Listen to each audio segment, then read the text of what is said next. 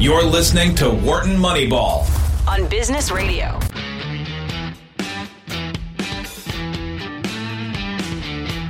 Welcome back. Welcome back to Wharton Moneyball. Two hours of sports analytics here on SiriusXM coming to you today, Tuesday afternoon, from the Wharton Business Radio studios on the campus of the University of Pennsylvania. The whole crew is in here Adi Wyner, Shane Jensen, Eric Bradlow, and this is Cade Massey. Rolling into the third quarter, we're going to do a little something different this time. We've got the NCAA basketball tournaments coming up immediately. We've got the conference tournaments going on right now. We've got the brackets coming out Sunday. We're going to make some picks. Wharton's going to get that circulated in some way. And we want to talk now about how you make those picks. Let's talk general strategy for building your brackets or choosing your final four, whatever it's going to be. What are some general strategies? And we might talk about teams, but the brackets aren't even out yet, so we probably won't talk about teams. But this is just good blocking and tackling on sports analytics. So, the idea, fellas, is what do you got? We've all probably got a lot of the same ideas. We might prioritize them differently. Let's do a little round robin on what is your strategy when it comes when these brackets come out Sunday and you've got to have your picks Monday. What are you going to go with, Eric? What's and, and we let's do one at a time and let's see what we can get on the table. So I start with uh, chalk, but chalk defined by like a probability model of strength, not of win loss records, not necessarily of coaches' polls or something. So I start with, and not necessarily the rankings provided or the seedings provided by the NCAA committee. I'll look at the ESPN Power Index or some others. That's my start.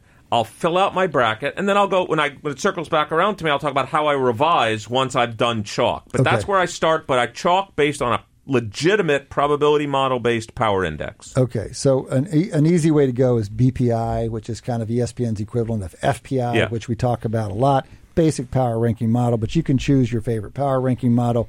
Eric's saying that's his starting place. Adi. Well, I think there's several questions that you have to answer. So Eric has clearly answered the question of how do I come up with the probability model that I use to make my choices, and he's defined them. I think everybody has to do that. Without that, you have no way of making a bracket. So there's, but there are other questions. Number one, what bracket are you in? How many player players are you competing against? What's the structure of the bracket? What's the point system and all those things? Once you know the probabilities, they can lead to different brackets. So I guess what I'll do is I'll answer. I'll go with the first question first, and and, and then I'll go to the second one. The first one is I use about I use um, KenPom, um, ESPN, and preseason rankings. Those three. Okay. And I and so I use the first two mostly, and then when it's tight, I regress towards the preseason rankings. Okay, so, so that's th- my strategy. This is a this is a favorite of mine, and I think a lot of us got it from an, an article Nate Silver wrote years ago now. And in our very first season, we saw that happening with Kentucky, I believe. Is that right? Yeah, because Kentucky had had. Uh, did not play well during the season. I think eight years ago, right. and they had uh, they because they didn't play so well in the season, they didn't have such the, the strength that you would that you would expect. And all the rankers had they I think they so might great. have had some injuries or something yes, like that. Right, but they, they, but they also had a bunch of freshmen, which they often did. Mm-hmm. Um, and preseason rankings said they're much better than than uh, than what great, they and, and Nate Silver had remarked that that he, look at that look at that team team going. And of course, in. just a minor tweak, not to tweak mine and not to steal my second one and of course, I regress towards the team that has momentum. Ah, excellent. Well, well, that's see that's so. I mean, this is isn't this in conflict? Eric's saying pick the one who won the conference tourney, and Adi's saying pick. Now you're both saying it at the margins. Adi's saying, no, no, no, no. The exact opposite. I want the one who was why, higher that's ranked why in the preseason. I interrupted Shane and went and just added mine on top of All Adi's. So, so, then I want to go to the second part, which is I have to understand what kind of the structure of the tournament. So on obviously there's different point systems. If I'm talking about a family pool, that's different than imagining there's a, a dollar an entry and a million people enter and you get the win the plot and you have to split it with someone whatever it is. Or there's a different way of thinking about so, what the what the uh, payoff structure is. So broadly, what we say is the bigger the pool, the more you need to dial up the variance, take more risk. Is this the well, simple it, heuristic? It also has to do with how many entries you get, and that's also really important. If I'm doing a, a family pool, I get one entry, that's it, and then we're done. But if I'm talking about an, a, a, a gambling venture, I can I can put five thousand dollars in at one shot, and I want to cover a certain amount of the probability space. So I want independent sure, entries. right, right, right. Good. So very so you're covering a lot of different competitive scenarios. Yeah, that's right. So when it comes to next week on Sunday brackets come out on Monday, we four are going to put in our final four picks. You will, in some sense, be in competition with us, Yes. though also as a pundit in competition with the world. How will you go about strategically choosing the four in that situation? So I'm getting now. You're just saying I get one pick, and I'm just competing with a small group of people. What I'll end up doing is probably adding a little bit of variance, just so I can be a little different from you guys. Just because if I'm the same, then it's going to either tie. Is it a tie or it'll be divided on? I want to be a little bit different, and so probably um, Um, I'll end up carrying one team a little bit further than the than the others. Just a little bit of randomness. Mm-hmm. I was just only going to add one thing to what Adi just said, which is I don't know if even Adi knows this. The first statistics problem I ever worked on was let's suppose you want. I'll use your number of five thousand. I'm buying five thousand lottery tickets. How do I buy those five thousand so that they're the most independent possible to cover as much of the probability space as possible? It's actually the first statistics problem I ever worked and wrote a paper and the, on. the the in- issue is that people don't um, bet randomly; they they Correct. pick lottery numbers. And so now you know Yeah. that you know my paper. That's exactly the first paper I ever wrote. All right, let's move to Shane. All right. Well, I my way of dialing variance um, is uh, basically I, I want it to be kind of well cal. I want my bracket to be well calibrated in the sense that I want the correct number. Of, I want to pick the correct number of upsets. I mean, hopefully the right upsets, Yes. but I want to correct the ver- right number of upsets. And so I'm going to go round by round, and I'm going to look at the historical, like, you know, like frequency of upsets in the first round. And I'm going to there pick, uh, sample maybe uh, a number of upsets in the first round. And then when I'm actually picking which upsets, I'll probably go by some kind of difference in like ELO rating or something like that to try and at least be intelligent about what, how many upsets I pick. And then I'll do the second round the same way. Yeah, if you guys weren't all here, what I would have said after I did my ELO rating BPI Yeah. chalk thing was I go back and revise exactly what you do, which is Yeah. I know for a fact if I just choose all chalk in the first, you know, 32 games, whatever, it's just not going to happen. Yeah. But I, Well- I'm guaranteeing myself a certain number of losses. So now the question is the problem is which one's worse? Me picking the bad uh, upsets because I don't know which ones are Yeah, going to no, be. I mean, that that, could that- be I mean that's dialing up the variance, right? You get really helped by picking the correct upsets and really harmed by picking bad upsets. Well, I'll, I'll, I'll, I'm going to be picking very few upsets, just a few, and hopefully strategically placed, and they carry me through. And that's in the tournament structure that you what described. about Cade. what In about the, you, in the, Cade? in the smaller in the group. small Yeah. one, in a bigger one, but, it's a but you're different just gonna. Yeah. kind of Well, ran, well, like yeah. you, you don't I have somewhat any at a guidance random on- amount. yeah, I want to hear No. Cade, but I have one question to you, Adi. Are you going to be picking? I know what I'm thinking against the three of you guys. I'm going to be picking to make sure I don't come in last because I'm always last in all these things, and I just don't want the ridicule. So How are you going to do that? You're going to go chalk. If you're very always chalky, last- very Yeah, chalky. I'm going to play not to end up. I'm going to maximize the min. I'm going to play max min. If you're going to go I'm doing. chalk, you're Four highly ones. unlikely to be Four at the bottom. ones. I'm predicting three Yeah. ones and a two from Eric. For the That's what I'm doing. Yeah. Okay, so one way to, I really like, I like everything y'all have said, and, and not surprisingly, we all have kind of the same principles. Shane's is my starting place as well, which is I want a representative bracket, and the the best way to get it though, Shane, is to simulate, and so the, you can do this game by game, and we can talk about that. represented by in terms of like having sort of his, the historically historical frequency of number of upsets. Yeah. Yeah. Now, now we can talk about you know, look, there's a distribution of those things. So Yeah. where do you want to fit in a distribution? But the single best way to get a representative bracket is to go use a simulation of some kind. And I asked around today on our Twitter feed, and there was only one. I asked. I asked uh, the upshot guys, the unabated guys, and our friend Neil Greenberg at the Washington Post suggested a bracket out of the, the a, a site out of the University of Illinois called Bracket Odds. So I Urba- Urbana Champaign has a site called Bracket Odds, and it will allow you to simulate the bracket as soon as it comes out, and it's going to give it a, a you know it's going to give you the right number of teams advancing from each seed, the right number of upsets, and if you don't like the first simulation, just run it again and get another one. So, so it's using some kind of underlying probability model that is calibrated to the correct number exactly, of upsets. exactly, exactly. But, but um, one question is, when it picks an upset, is it based? It's it's an upset. It picks the game to be an upset or not first, Yeah. and then.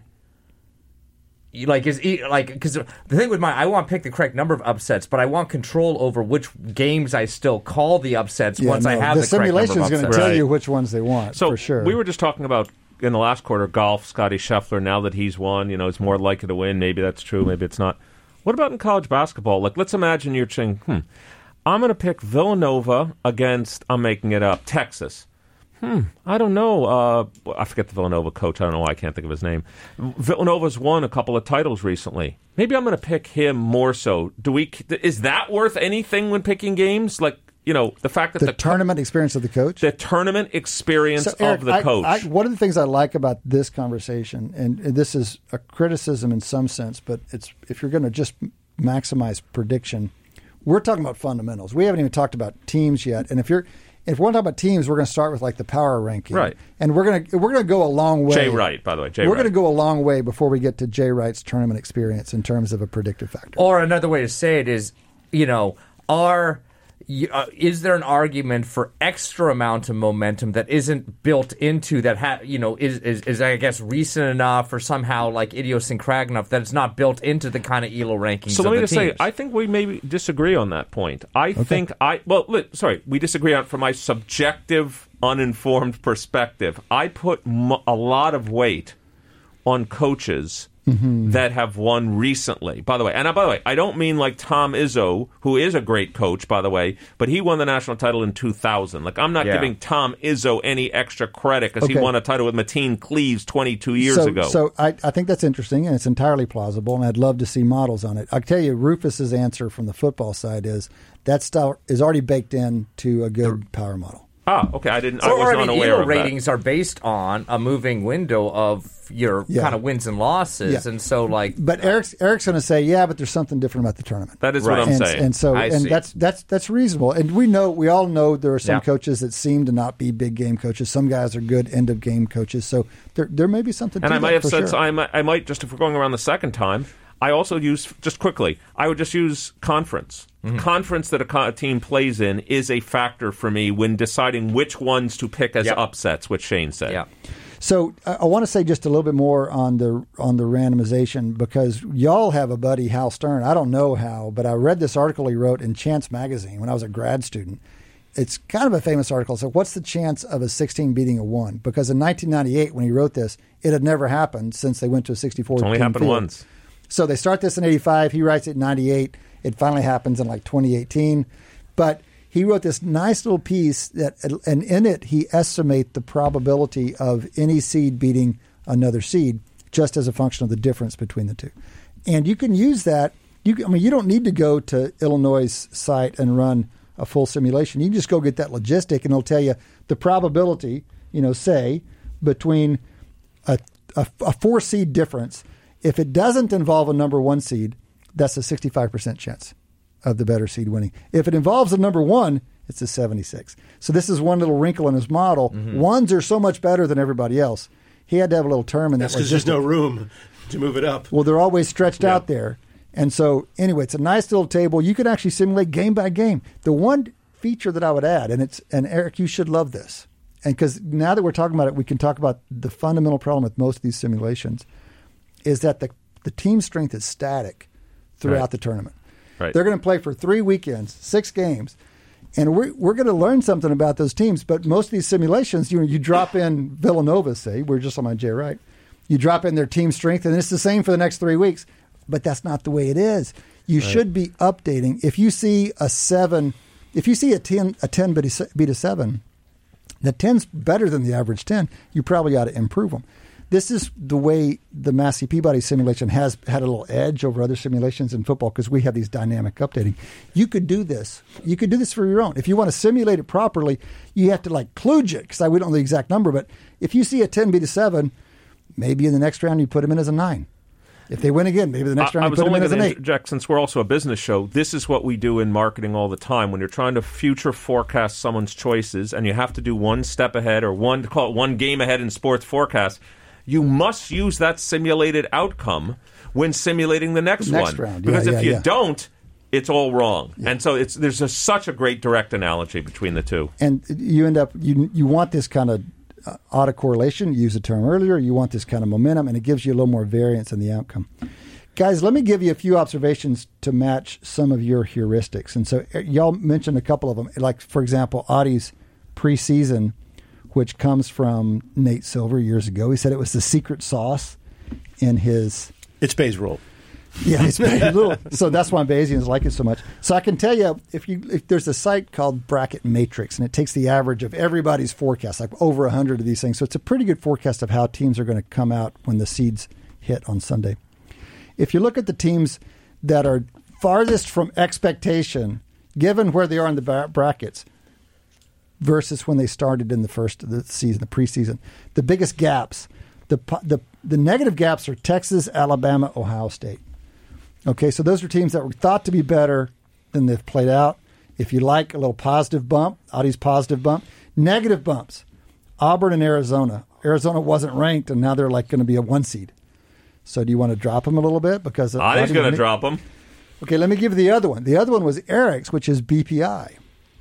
Let's go the let's go to the power ranks and ask what does the power rank say about this team versus their seed. So if we're just using expected seeds right now, the teams that are most different from their power ranking and their expected seeds are Houston and Iowa on the positive side, meaning they should be higher seeds according to BPI. Those are the biggest positive departures. The biggest negative departures are Wisconsin and Providence.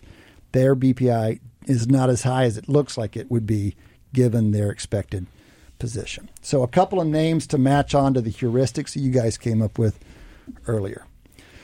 Okay, so we're going to put this stuff in action this weekend. We're going to make picks. We're not going to fill out the entire bracket, but we're going to go with the final four. Just the other thing quickly is we're going to also make picks for the women's, for which I think it's fair to say we all have a little less knowledge. And so it's also going to be making picks under much larger uncertainty, where we're going to have to, again, base it entirely not on, oh, I know this team is great. Exactly. I have almost no knowledge But I- I- gender, I- I so don't- I'm okay. good. The Illinois website has women's bracket to simulate Great. as well. All right, guys, that has been three quarters of Wharton Moneyball. We still got a quarter to go. Come back and join us after the break.